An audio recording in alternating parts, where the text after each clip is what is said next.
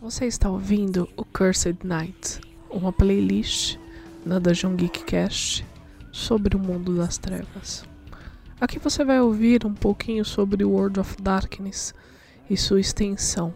Prepare seu vinho ou seu café, fique à vontade. Essa noite você é nosso convidado.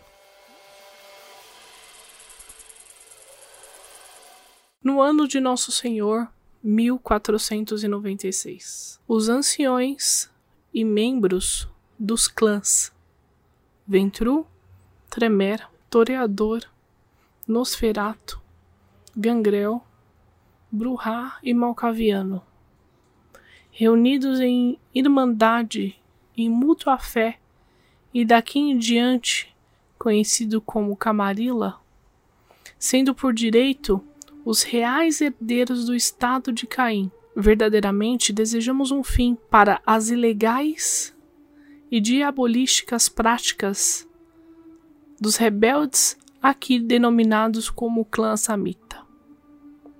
E dito clã Samhita, seja verdadeiramente que a dita Camarilla detenha a sua mão total e definitiva extinção do clã Samhita. Que seja acordado entre todas as partes assinadas e testemunhadas aqui, que os seguintes artigos deverão permanecer como obrigatórios entre todas as partes e suas proles e servidores, desta data perpetuamente. O clã Samhita abster-se-á de tomar sangue dos outros membros, e como garantia a essa estipulação, submeter-se-á a um ritual a ser administrados pelos anciões do clã Tremere, quando o sangue Kainita será feito venenoso para eles. O clã Samhita deverá permanecer pacificamente no território cedido a eles pela Camarilla, e que clamam historicamente como seu. Eles não deverão buscar expansão alguma desse território, nem deverão permitir que qualquer distúrbio entre os mortais dentro do seu território se espalhe para as outras áreas. Eles não deverão viajar sozinhos ou em grupo, para fora desse território. Nem deverão ter lacaios ou servidores de qualquer tipo viajando fora desse território a seu pedido. Os príncipes da Camarilla têm o direito perpétuo de convocar uma caçada de sangue contra qualquer Assamita, ou Assamitas dentro de seu feudo, e não precisam dar nenhuma outra razão para esta caçada de sangue, além do alvo pertencer à linhagem de sangue Assamita. As defesas do castelo de Alamut deverão ser desmanteladas até o ponto em que o castelo não mais possa resistir a outro sítio ou a outro ataque pelas forças da Camarilla.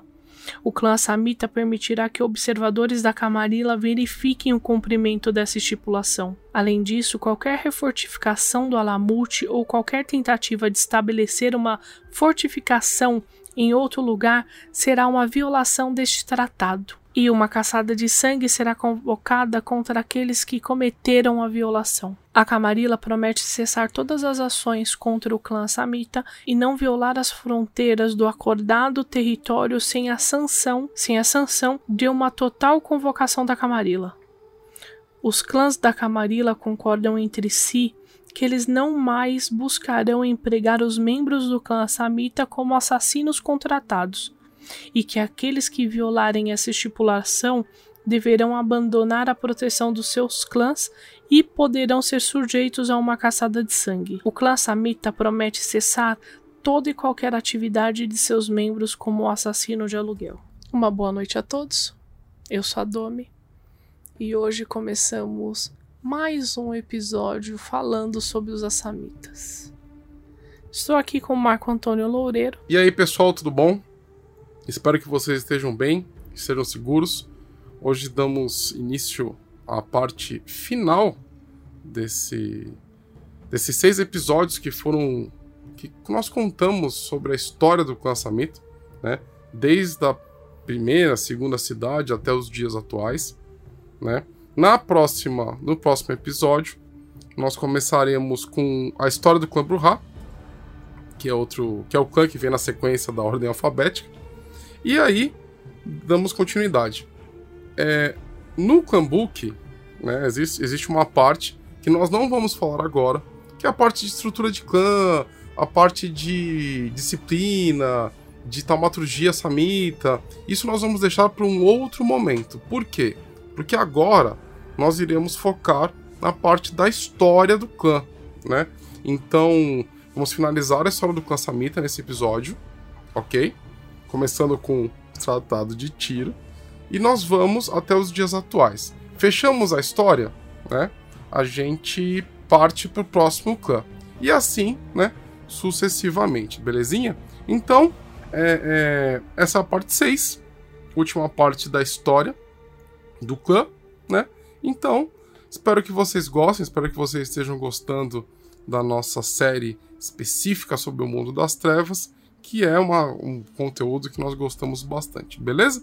Então, segue a gente, acompanha que esse episódio vai, né, fechar com uma sequência histórica aí do clã, belezinha? Ah, e antes que eu me esqueça, que isso aqui é muito importante para nós.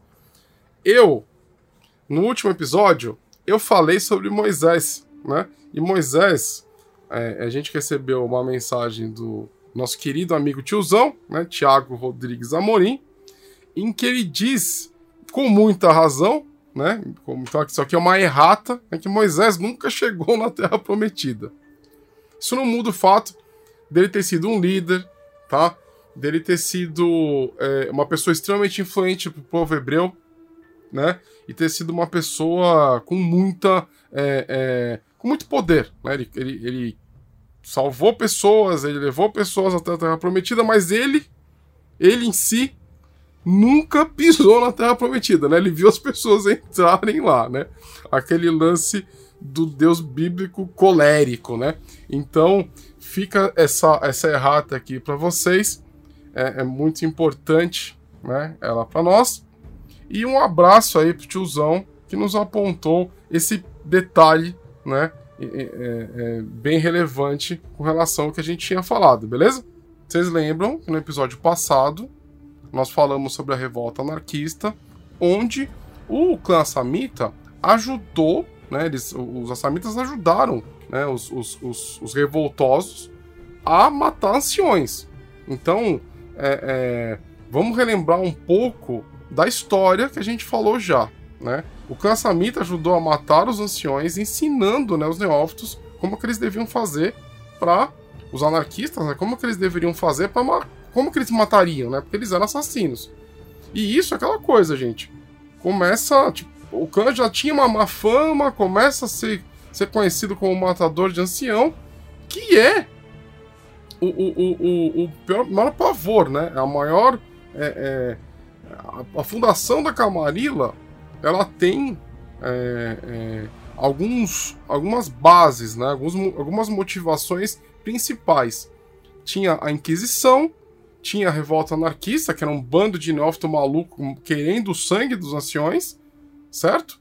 E eles precisavam fazer alguma coisa, né? Então, assim, existe uma instabilidade na Europa, né? Quem está acompanhando desde o começo da série do clã Assamita, vê que é retratada uma instabilidade na Europa, na época medieval e tudo mais. Então, os clãs eles se reuniram, né, criaram a Camarilla, e aí depois de fazer isso, falaram assim, gente, e esses assamitas aí? O que a gente vai fazer com eles? Entendeu? A Convenção dos Espinhos acabou com a revolta anarquista em 1493. Foi imediatamente nessa hora que a Camarilla focou os seus olhos nos assamitas, pois é um clã extremamente poderoso, um clã extremamente organizado. Eles falaram, que merda é essa? Certo? Os assamitas, eles perderam seus aliados. Os últimos mouros na Europa foram eliminados. Então, poucos vizires e os feiticeiros europeus, eles também foram derrotados, vítimas de sua própria herança, enquanto a magia do sangue Tremere guiava o massacre. Foi em 1995 que os vigias encontraram um Nosferatu vagando sobre o pé de uma montanha, confuso e desorientado pelos encantamentos de proteções do Alamut. Mas que tinha conseguido chegar lá de alguma forma. Ele foi rapidamente levado para o conselho de Duarte. Suas memórias foram vasculhadas e removidas. Diz a lenda até que esse vampiro ele se encontra em Topor no refúgio de um dos seguidores de Raquin até hoje. Mas, nesse ponto, ele já tinha feito um estrago. Se um Kainita da Camarilla conseguia achar o Alamut, com certeza os outros fariam.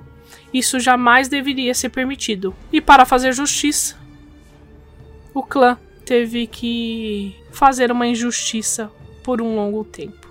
O ancião pediu relutantemente por paz. Muitos filhos viram o resultado, que é o Tratado de Tiro, como um acordo simbólico que deveria ser seguido apenas enquanto fosse conveniente diminuir a paranoia da Camarilla. Então os Tremeres eles lançaram a sua maldição. No espaço de uma semana, cada um dos filhos de Raquin foi atormentado por uma agonia paralisante, e quando despertaram era incapaz de beber vitae de outro membro ou de qualquer outro clã, até mesmo dos sem clãs, se arriscando a entrar em torpor ou encontrar a morte final. O resultado foi um choque e terror. Como os bruxos conseguiram fazer essa coisa? Até hoje ninguém sabe. As pessoas apenas sentiam, os filhos de Raquin, eles acordavam daquela forma. Uma maldição lançada sobre toda uma linhagem estava fora do alcance do mais poderoso feiticeiro, até mesmo daquela que ativava os adoradores do demônio. Os filhos exigiam uma resposta do conselho de Duarte e consideraram o ancião culpado por levarem os filhos de Raquin a serem humilhados dessa forma. Numa cerimônia solene sobre o teto repleto de nuvens do grande salão, ele abdicou do trono escuro. Em o seu último ato, ordenou a Jamal que redimisse os filhos de Raquin por seu erro. Então Jamal retirou o sangue do ancião e ascendeu ao trono escuro. E os séculos de desgraça do clã Assamita havia começado. Bom, gente, por onde eu vou começar? Primeiro, né? Vamos tentar pensar aqui na questão histórica, né? Então a gente tinha uma estabilidade terrível na Europa, né? A Idade Média termina, né? Os clãs se organizam. Aí em 1493 tem a Convenção dos Espinhos, beleza? E aí Camarilla fundada e tudo mais. E o clã Assamita é declarada como grande inimigo. Aí nós já estamos na Idade Moderna, tá? Só para vocês entenderem que existe uma transição, né? Essa história que nós estamos contando, essa parte, ela vem da Idade Média e vai até a Idade Moderna, tá bom? Quando a Camarilla é fundada, já é a Idade Moderna. É quando já tem os descobrimentos, descoberta do Novo Mundo e tudo mais. Aí eles falam aqui, e eu acho, sendo assim, aquela história, né? Eu acho que é muito zoada, é muito fraca algumas coisas. Então, vamos lá. O Assamita é declarado como inimigo de todos os vampiros, né? De toda a nação vampírica, Kainita. Já acho isso zoado, né? Primeiro porque a fundação da Camarilla, ela não representa todos os vampiros, né? Tanto que existem os filhos de Sete, os seguidores de Sete, né? E tudo mais. Mas enfim, né? E se você pensar no mundo, né? No mundo da Idade Média, tem vampiro no mundo todo já, né? Tirando o Novo Mundo, que não tinha sido descoberto, mas que dizem que os Gangrel já tinham né? Haviam chegado lá, tinham outros clãs também, né? A gente tem até questão que Nosferatu talvez tenha ido, porque Nosferatu tá ligado com a água, enfim, né? Fenícios, né? Os fenícios, eles chegaram na América antes, né? Existem relatos disso, vikings já haviam descoberto, né? Mas não vem ao caso nesse momento, tá? Mas o Assamita é declarado como inimigo, beleza?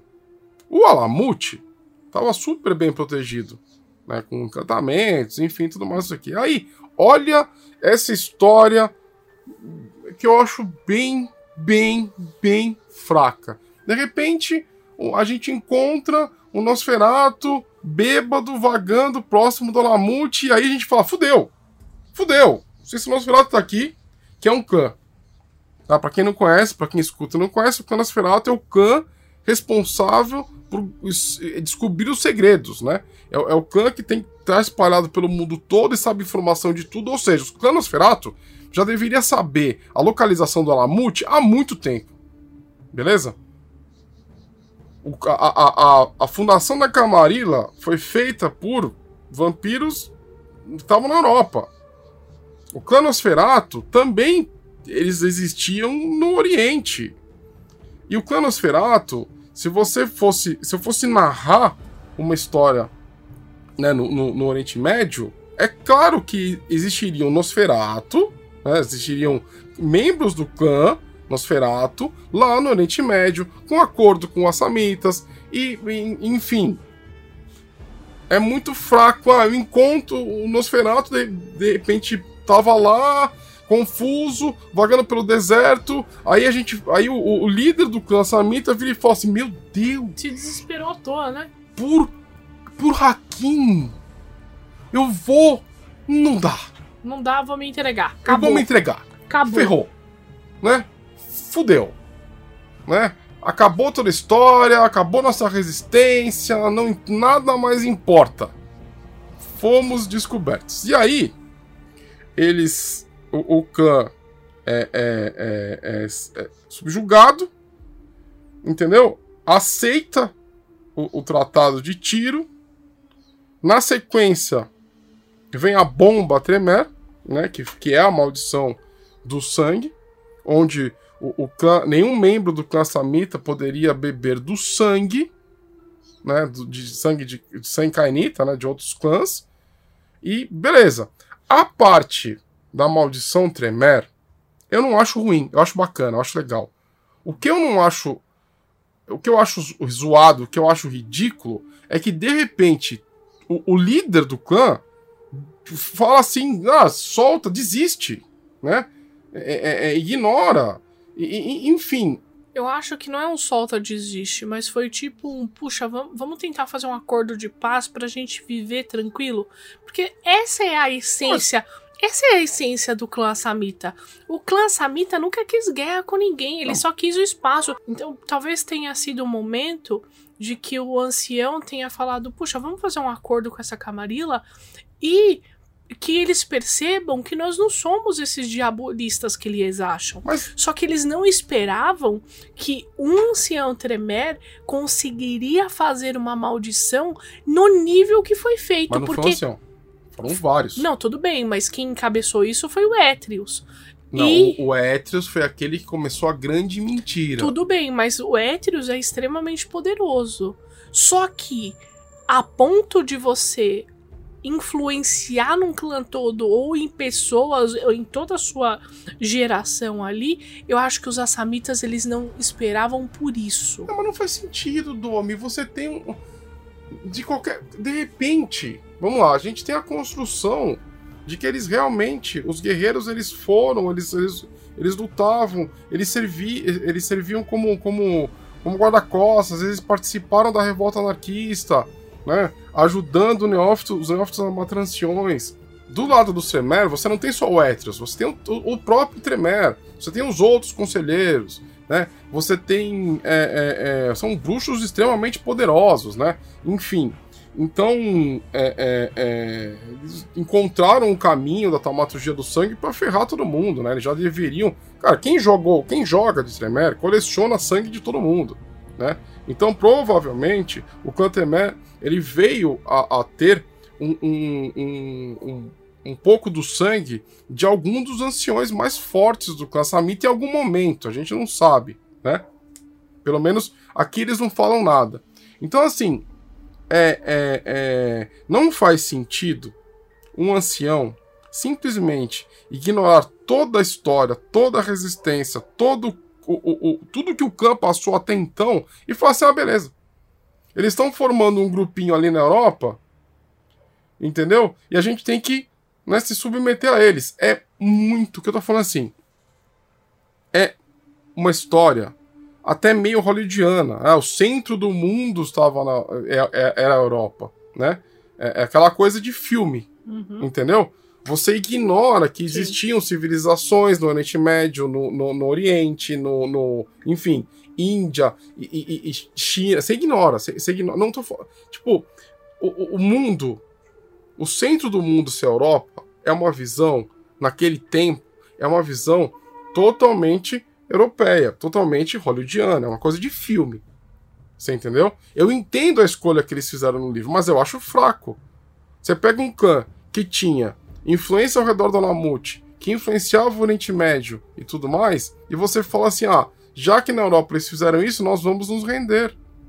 É fraco. Não condiz com a história do Oriente Médio. E olha lá, vamos pegar o que a gente falou em episódios anteriores. Você tinha a questão de que a influência samita, né, como foi, eles relacionaram no livro com o lance do islamismo, a influência samita chegou na África, a influência samita chegou na Europa, né, em Portugal, Espanha, a influência samita foi para o Oriente. Então, nós estamos falando, se nós pegarmos a história de verdade, e um clã que influenciava esses povos, era um clã que tinha poderio para resistir mais tempo. Não faz sentido. Na minha concepção, né, pode ter gente que vai discordar de mim, não tem problema, isso faz parte do... Inclusive a White Wolf, ela escreveu, né, tudo que ela escreveu, tudo que foi criado, a linha editorial inteira foi feita para que você sentasse, debatesse com as pessoas, né, com a galera que joga com você. Então, assim, pra mim, não faz sentido, né? É o que eu falo aqui pra vocês. Determinado momento da história do clã, o clã enlouquece. Ele começa a tomar rumos completamente diferentes do que ele foi criado, né? Então, assim, pra mim não faz sentido, tá? Eu vejo... Se você pegar a história, né, você tem... povos árabes que participaram de diversas coisas. Você tem as madras, né? Se eu não me engano, as madrasas, né? Que são aqueles centros de estudo, né? Que os árabes criaram. Você tem civilizações que eles criaram. Você tem contribuições para astronomia. Você tem contribuições para ciência. Tem um monte de coisa que eles fizeram, né? E aí você simplesmente ignora tudo isso e de repente aparece o Nosferatu bêbado no deserto, que bate a cabeça na montanha que é o Alamut, e de repente, fudeu, né? Acabou o clã. Vamos nos submeter. Eu acho muito fraco, muito zoado. A saga dos Assamitas antitribos começou 2 semanas depois que Jamal ocupou o trono. Guerreiros antigos sentiram que aceitar a maldição dos Tremere era o máximo da covardia e que uma aceitação silenciosa era uma mancha para a honra do clã, sem considerar que os feiticeiros ainda não tinham identificado os meios usados pelos Tremere para realizar o feitiço. Muitos feiticeiros que apoiavam esses guerreiros acreditavam que tinham encontrado um método para anular a maldição Tremere. Segundo eles, os chamados de Inconquistados partiram de Alamut para viajar até a cidade abissal onde os infernalistas haviam amaldiçoado sua linhagem. Apesar dos Baali serem apenas uma memória distante agora, os feiticeiros acreditavam que o lugar de onde se originava a antiga maldição poderia ser uma pista para anular a nova. O esforço não foi como se esperava. Quando os feiticeiros conseguiram reativar um dos altares amaldiçoados e remover o poder do sangue Tremere de seus semelhantes, também acordaram algo que estava enterrado sob Chorazin há quase 1 milênio. Os sobreviventes daquela noite nunca contam a mesma história sobre a tempestade de sangue que aconteceu em seguida. Mas quando terminou, cada vizir e feiticeiro que havia se aliado aos Inconquistados foi destruído, e o segredo do seu sucesso teve o mesmo destino. O mais velho guerreiro sobrevivente guiou seus seguidores derrotados para longe daquelas ruínas da cidade amaldiçoada, em busca de um novo lar. Depois de um certo tempo, juntaram-se ao Sabá, aceitando a alcunha de Assamitas antitribo e a chance de matar os Kainitas da Camarilla.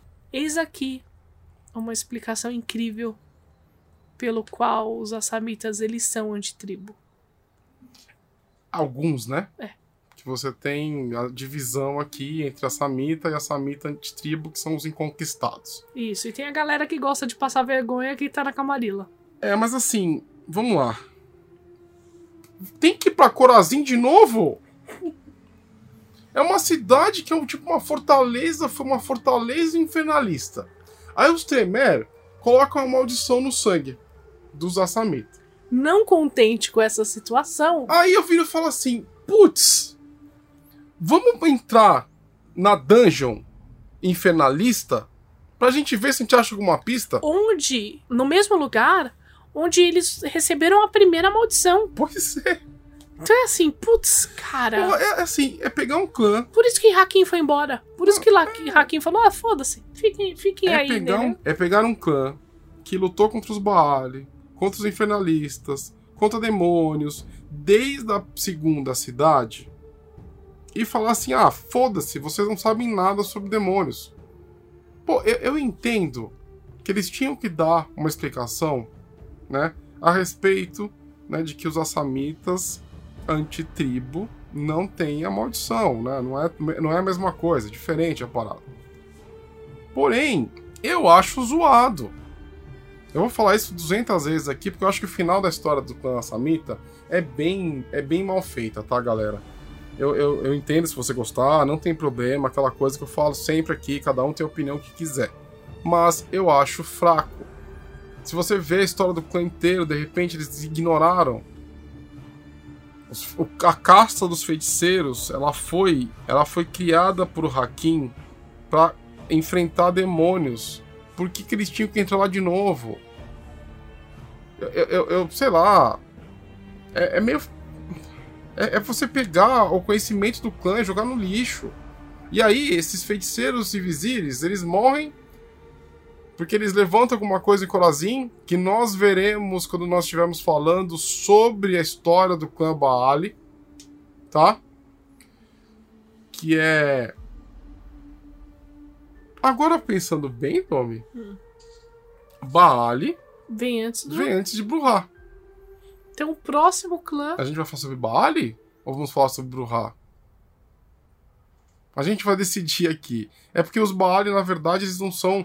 um dos clãs originais, né?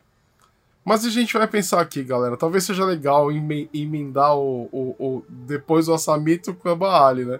Pra ficar bacana. Então, vamos lá. Mas continuando, né? Então você pegar toda a história do clã e você jogar no lixo, na minha opinião, né? Mas fica aí, né, a forma como eles colocaram que foi o surgimento do clã Assamita antitribo. Lembrando uma coisa importante aqui pra vocês, tá? Assamita é um termo que pessoas de fora do clã se referem ao clã Assamita, tá? Dentro do clã, eles se autodenominam filhos de Raquin, beleza? Se você for narrar, isso vai ficar dica pra quem tá narrando, quem tá mestrando ou quem tá jogando, tá? Se você for interpretar um Assamita, ele nunca vai se referir, né, de outra forma a não ser um filho de Raquin, beleza? São os outros clãs que os chamam de Assamita, beleza? Se você vê um membro do clã Assamita se referindo ao clã com esse termo, Assamita, ele deve estar falando com alguém de fora do clã, tá? Então é importante você colocar isso. Para os Assamitas, eles são filhos de Raquin, eles não são Assamitas, beleza? Então isso aqui é importante colocar, né? Mas aí fica a criação dos Assamitas antitribo, tá? Que depois vão entrar pro Sabá e buscar vingança contra a Camarilla e tudo mais, tá bom? Vamos começar a marcha do progresso? Vamos começar a marcha do progresso. No século seguinte, os filhos de Raquin se aventuraram para fora do Oriente com muita cautela. A maioria composta de guerreiros e sua sede de sangue foi amenizada pela magia dos Tremere. Uma coisa aqui só para lembrar vocês. A sede de sangue é Kainita. Foi uma maldição imposta pelos Baali em cima do clã Assamita. Começou com os guerreiros. Isso a gente falou no episódio anterior. Começou com os guerreiros e se espalhou, né, por todo o clã, ok? A maldição Tremere, ela não só proibiu, impedia que tornou o sangue de Kainitas, né, venenosos a eles, como amenizou a sede pelo sangue. Que eles sentiam, né? Tá? Então, assim, existiu aí... Tremere é foda, né? Tipo, existiu aí duas coisas, né? Tipo, um efeito aqui e um efeito adicional que é aplacar, né? Amenizar a sede por sangue. Uma coisa que nós temos que lembrar é que até esse momento a Camarilla não fazia ideia que o clã tinha 3 castas. Para a Camarilla só existiam os assamitas, que eram os guerreiros. E os guerreiros, eles alimentaram essa lenda. Por quê? Porque eles eram fortes, porque eles eram incríveis, porque eles eram assassinos. A Camarilla não sabia da existência dos vizires e nem da existência dos feiticeiros. Porque vocês lembram que no lance da grande mentira, né, começou a espalhar que o clã era perigoso, e o próprio clã passou a ficar orgulhoso dessa fama de serem, tipo, perigosos, mortais, assassinos terríveis, entendeu? Eles gostaram disso, e aí... pro Ocidente passou a existir só essa figura do Assamita guerreiro, tá? E para o Jamal, isso era a melhor coisa que poderia acontecer. Era muito importante, porque a Camarilla, ela só seguia os guerreiros, os feiticeiros e os vizires ficavam em paz. Era o melhor cenário para eles. Tava tudo de boa pro clã, né? Tava tudo tranquilo, né? Então a gente podia... Nós, assamitas, nós poderíamos ficar tranquilos, né? O Novo Mundo não importava muito para alguns assamitas. Mas alguns guerreiros, eles partiram para terras estrangeiras em busca de uma cura para a maldição, ou de alguma oportunidade para deixar tudo isso para trás. As colônias norte-americanas eram inóspitas demais para os filhos de Raquin, exceto para os inconquistados, que se encontravam em solo americano. Os membros das 3 castas estabeleceram-se em cidades cercadas de selva, empanturrando-se em selvagens ritos sangrentos e maravilhando-se com grandes avanços dessas culturas. Alguns desses pioneiros ou seus descendentes ainda permanecem nas grandes cidades do México e do Brasil, nas ruínas dos Andes. Aí entramos no Brasil, né, meus amigos? Então, nesse ponto aqui, o que ele está dizendo... o que o livro diz é que os inconquistados, né? Porque o Sabá, ele tem a ver muito com a América Espanhola, né? Porque a Espanha, ela é uma fortaleza Sabá, da seita Sabá, e aí a América Espanhola também, tá? Então, aqui fala que o clã Samhita, ele meio que se juntou com os povos astecas, né? Astecas, os pré-colombianos, né? As culturas pré-colombianas, e aí se espalharam, né? Por essas cidades que têm essas origens. Vocês entenderam? Então, assim, o que eu acho, né? Eu não gosto disso também, né? Porque se você lê as culturas, né? Se você ler algum livro, né? Sobre cultura asteca, Inca, Maia. Primeiro são 3 culturas diferentes, né? São 3 povos diferentes. Ou até mais, né? Se você pegar a ramificação e tudo mais. E tem histórias desses povos que são super ricas, né? E aí, de repente... E você vê como é que a White Wolf faz uma ligação completamente forçada nesse ponto? Então você pega um clã, né? Que é do Oriente Médio. Aí, de repente, parte deles... que são os antitribos inconquistados, eles saem do Oriente e vão parar com os povos astecas, e se unem com eles, se banham de sangue com os rituais, os rituais daqueles povos. Muito... cacete, de repente eles estão lá do outro lado do mundo se banhando com sangue, né? Eu acho que... o que eu falo assim, faltam trechos pra você explicar melhor essas coisas. Pra mim é muito jogado. De repente tá aqui, aí de repente tá ali, aí de repente tá não sei aonde. Parece muito aquelas aventuras que você... Sei lá, que o mestre não tem muita... tenha um pouco de preguiça de descrever viagem, e de repente é como se você saltasse de um lugar pro outro. E foda-se. E meio que foda-se, né? Aí eles colocam isso, né, nas Américas, né? Aí, perto do Oriente Médio, eles colocam o lance do Império Otomano, que resolveu atacar, né, a Europa, e com isso houve um cerco a Viena, né? Então os assamitas, eles teriam chance de se... Viena é onde tem a capital Tremere, né? Tipo, do mundo, né? Então, na Áustria, né? Então, os Tremere mais tops, mais foda, estão em Viena, né? Então os assamitas, eles fazem um cerco, né? O Império Otomano faz um cerco a Viena e tudo mais, e não consegue nada, né? Aí depois eles fazem um novo cerco. Então, tá vendo? Eles dão saltos históricos ligando com alguns acontecimentos, né, da nossa história, mas eles não explicam muito bem, entendeu? Aí, que mais que eles colocam? Então teve o lance do Império Otomano atacando a Europa, que não deu muito resultado pro Assamita. Além desses dois acontecimentos, então, assamitas na América Espanhola, tá? E participando do ataque otomano, né? Do ataque do Império Otomano na Europa, eles ligam o clã Samhita com a Índia, né? Então eles se juntam com alguns Ravenos e aí lutam contra os ingleses na invasão e tal, não sei o quê.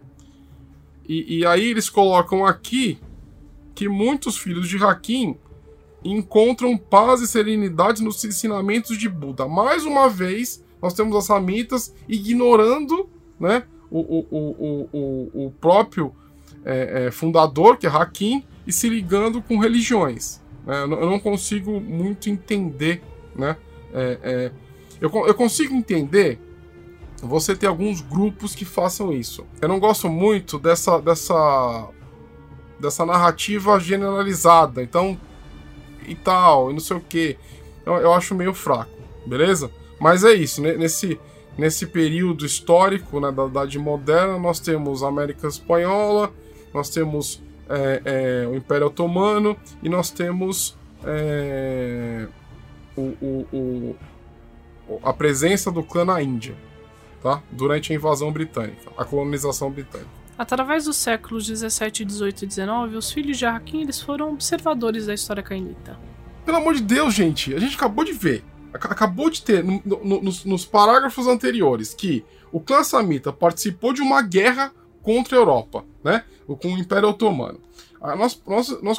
Vimos aqui que o clã Samhita participou da invasão britânica na Índia, né? Lutando contra e tudo mais, se aliando com Ravenos, diretamente, né, influenciados com isso. Nós temos aqui que os assamitas estavam presentes nas colônias espanholas, no descobrimento da América e tudo mais, e de repente eles são só observadores. Isso. A Camarilla passou a considerar os filhos de Hakim como desdentados e inofensivos, seres curiosos, mas ainda úteis, como o arquivo dos contratos com mercenários em Alamut mostram. Muitos guerreiros tiveram a oportunidade de matar cainitas da Camarilla, sob as ordens de outros membros da mesma organização. A famosa girrazinha, né? Bebês. É uma parada do clã que eu gosto, mas ao mesmo tempo eu desgosto. Eu acho legal esse lance deles serem contratados, entendeu? Pra você fazer coisas aqui e tudo mais. Mas eu acho que a construção pra chegar nesse ponto que é meio... Sim. Sei lá. O Vitae se tornou a moeda corrente para quem desejasse contratar um assamita, que era explicado como tipo uma devoção a Hakim. Essa era a desculpa que os assamitas eles davam para pegar o sangue dos trouxas que contratavam eles. Puta merda, né? Que é outra explicação ridícula. A Camarilla riu dessa devoção da uma criatura mitológica e pagaram na moeda que pensavam que não conseguiriam que eles pensavam que o clã não ia usar pra nada, já que eles estavam amaldiçoados, caramba, 4. Mas eles não suspeitavam que os assamitas iam usar esse sangue. Em busca de uma cura, o Arme desenvolveu um ritual que nomeou de renovação da alma. Através dele, um feiticeiro forte o suficiente poderia condensar uma quantidade razoável de vitae e conseguir uma espécie de falsa diablerie sobre o beneficiário. Os feiticeiros exigiam pouco para esse serviço, apenas uma quantidade de vitae necessária para realizar esse ritual. Esse pagamento fluía sobre seus laboratórios, onde alimentavam a batalha contínua contra a maldição. Gente, sabe o que me lembra essa parte? Me lembra assim, sabe aquelas publicidades que dão merda? Pô, ninguém virou e se questionou do tipo, por que esses caras estão pedindo sangue? Não tinha um tremer pra falar. Mano, então, deixa eu contar um negócio. Então essa história de querer vitae. É, então, normalmente a gente não sai dando vitae por aí, não, sabe? Não rolou um Auspix. Não rolou um Dominate, uma dominação. Não rolou um filha da puta. Dizendo, putz, eu acho que essa campanha publicitária vai dar bosta. É, então, é sempre o que a gente fala, né? Não tem um filha da puta pra falar, gente, peraí, um minuto aqui. É, ele tá querendo sangue, não quer dinheiro, não quer nada. Pra quê? Sendo que ele não pode tomar porque ele está amaldiçoado. Esses caras tão loucos? Ah, não, mas é a desculpa que é um tributo pra Hakim. Mano. Brother, não, né? Cara, cadê os Tremere nessa hora? Não, cadê qualquer um que tem um mínimo de cérebro? Eu falo assim, é porque gente... Tremere normalmente pensa nesse negócio. Lidou com sangue, Tremere, ele já sabe. Mas... Não tinha um Não tinha um Ventrue pra dar uma dominação. Eu falei assim, pra que essa merda? Pra que você quer essa merda? Não teve uma rolada nada, de dominação. Não teve uma rolada de auspício. Não teve, né? Foda-se. Ah, a gente tá rindo. Você vai matar aquele fulano ali, toma aqui um pouquinho de sangue. Ah, gente. É isso que eu falo. A construção, ela é muito fraca. Dá pra você questionar um monte de coisa. Isso parece coisa que acontece em mesa de RPG. É. Você entendeu? Provavelmente isso foi jogado. Por isso que ficou essa merda. Você entendeu? Não teve um arrombado e começaram, vamos dar sangue, sabe? E essa é uma história que vem de até os tempos atuais, gente. Não é que parou. Até a maldição imposta ao clã ter sido anulada pelo Shug, era assim que rolava. E ninguém suspeitou. Aqui nós vamos entrar agora num século de sangue, que é o período das grandes guerras, né? E tem aqui no livro alguns comentários questionáveis. Então falar que os filhos de Raquin passaram a admirar o Reich alemão e passaram a aprender com as coisas e não tiveram nenhum papel relevante. Então aquela coisa, né? Nesse momento o clã é retratado da forma mais...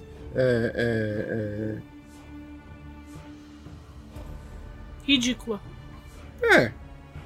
A Alemanha não era nossa aliada, mas as lições que nos ensinavam nos encheram de esperança. Entendeu? Aí você pega aquele clã lá no começo, que era um clã que tinha todo um conceito super bacana, e você acaba numa frase, né? Enfim. Então eu vou resumir, tentar colocar alguns pontos aqui, né? Que uma coisa que eles falam, que eu acho que é uma das partes que mais a gente pode utilizar, que eles falam que os vizires, os guerreiros e os feiticeiros, os assamitas, eles mesmo que se impressionam quando tem a bomba atômica, né? A bomba atômica, ela é um evento na White Wolf que afeta vários mundos, né? Inclusive ela afeta o mundo dos mortos, a Shadowlands, a Umbra, né? A Shadowlands que fica na Umbra e tudo mais. Então, é um lance que, tipo, ele coloca aqui, que os vizires e os feiticeiros, eles choram quando uma bola de fogo, tipo, com raios de sol enlouquecido, ela acontece, né?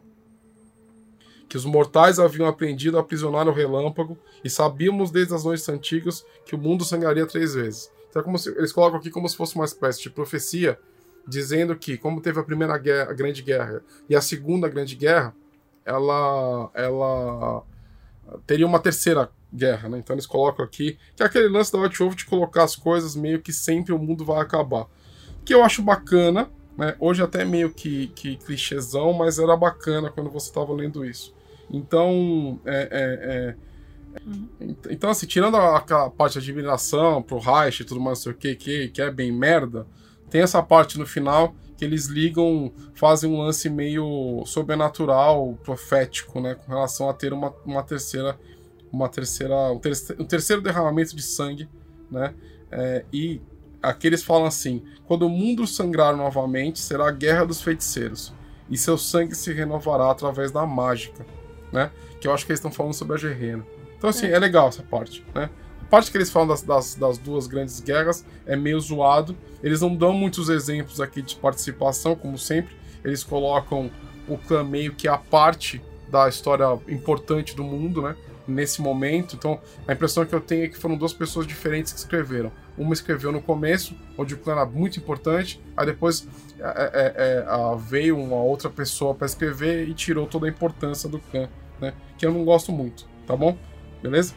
Depois da Segunda Guerra Mundial, né, depois das duas grandes guerras, você tem um período chamado Paz, que vai até os dias atuais.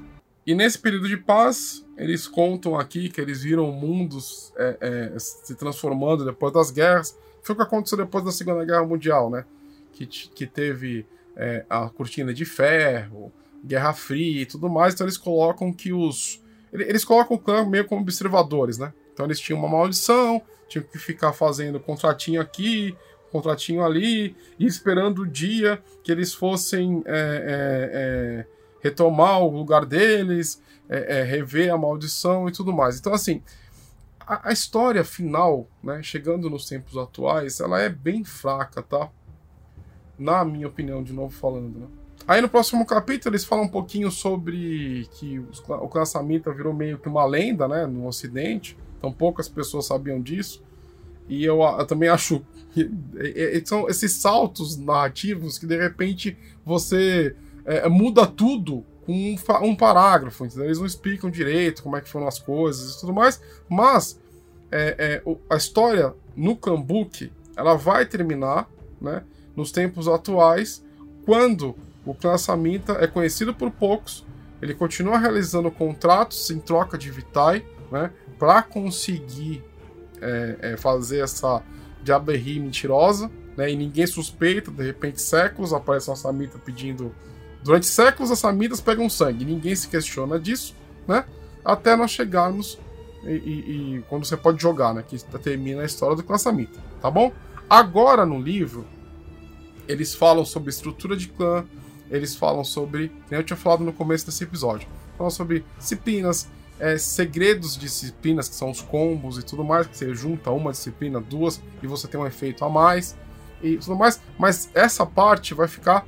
para episódios futuros. A gente vai voltar a falar sobre a Samhita, tá bom? A gente vai voltar a falar sobre o clã de uma forma aí mais sobre a estrutura dele. Isso, e por tudo enquanto mais. É só história. Por enquanto a gente vai focar nas histórias, que são uma parte importante, né, do clã, para vocês ficarem sabendo. E o próximo episódio vai ser o Baali e o Brujah. A gente vai conversar aqui, eu e a Domi, né? Surgiu essa história de fazer sobre o Baali, que o Baali não é o clã Baali, né? Até a Mali... Não. Deixa eu explicar no episódio. Pode ser. Então, beleza. Então, acabamos o episódio da história dos Assamitas. Eu espero que você tenha gostado. Próximo episódio vai ser uma surpresa pra gente, pra vocês também, certo? Vai para suas considerações finais, Boi. Galerinha que tá escutando a gente, nós amamos demais vocês. Muito obrigado por acompanharem o nosso trabalho. É muito importante pra gente, né? Que vocês gostem. Nós queremos compartilhar conhecimento, eu acho que isso é importante, e propor uma série de debates, provocações, né? O intuito de falar essas coisas, ligar com história, ligar com escrituras sagradas, para provocar vocês, né? Vocês que estão mestrando por aí, vocês que estão jogando por aí, para você pegar essas informações e colocar essas informações do jeito que você quiser nas suas campanhas, nas suas mesas, tá bom? É para vocês utilizarem isso daí, tá bom? Para quem não me conhece, eu sou autor, eu tenho um livro na Amazon chamado Devorador de Estrelas, seria uma honra ter você como minha leitora ou como meu leitor. Me segue no Instagram também, autor M.A. Loureiro, eu gosto muito de world building, de escrever aventuras, e por lá que eu vou postando as coisas, tá? Tirando isso, eu peço aquele favorzão para você, para você compartilhar por aí, mostrar para as pessoas o que está acontecendo. Essa é uma série que nós amamos, nós adoramos o mundo das trevas, tá bom? E quanto mais esse conteúdo se espalhar, melhor para o projeto do podcast em si, que eu quero que cresça, que a gente quer trazer mais quadros para vocês, tá? Para você ter essa conversa, né? Para passar essa nossa experiência com relação ao RPG. Então, compartilha por aí, tá? Mostra para amiguinho, para amiguinha, para todo mundo que você conhece, tá bom? Mas é isso. E fique com Deus. E para você que ouviu esse podcast até agora, muito obrigada. Não se esqueça, @dungeongeek21. Isso no Facebook, no Instagram, no Grindr, no Tinder ou no Alamut mais próximo da sua casa. Não se esqueça também que todo segundo sábado do mês temos evento de RPG onde você pode vir jogar. É virtual, é só vir e jogar. E agora, todos os dias, na twitch.tv/dungeongeek21, estamos ao vivo com algum joguinho para entretê-los. Do mais, muito obrigado, um grande beijo, um forte abraço e até a próxima. Beijo!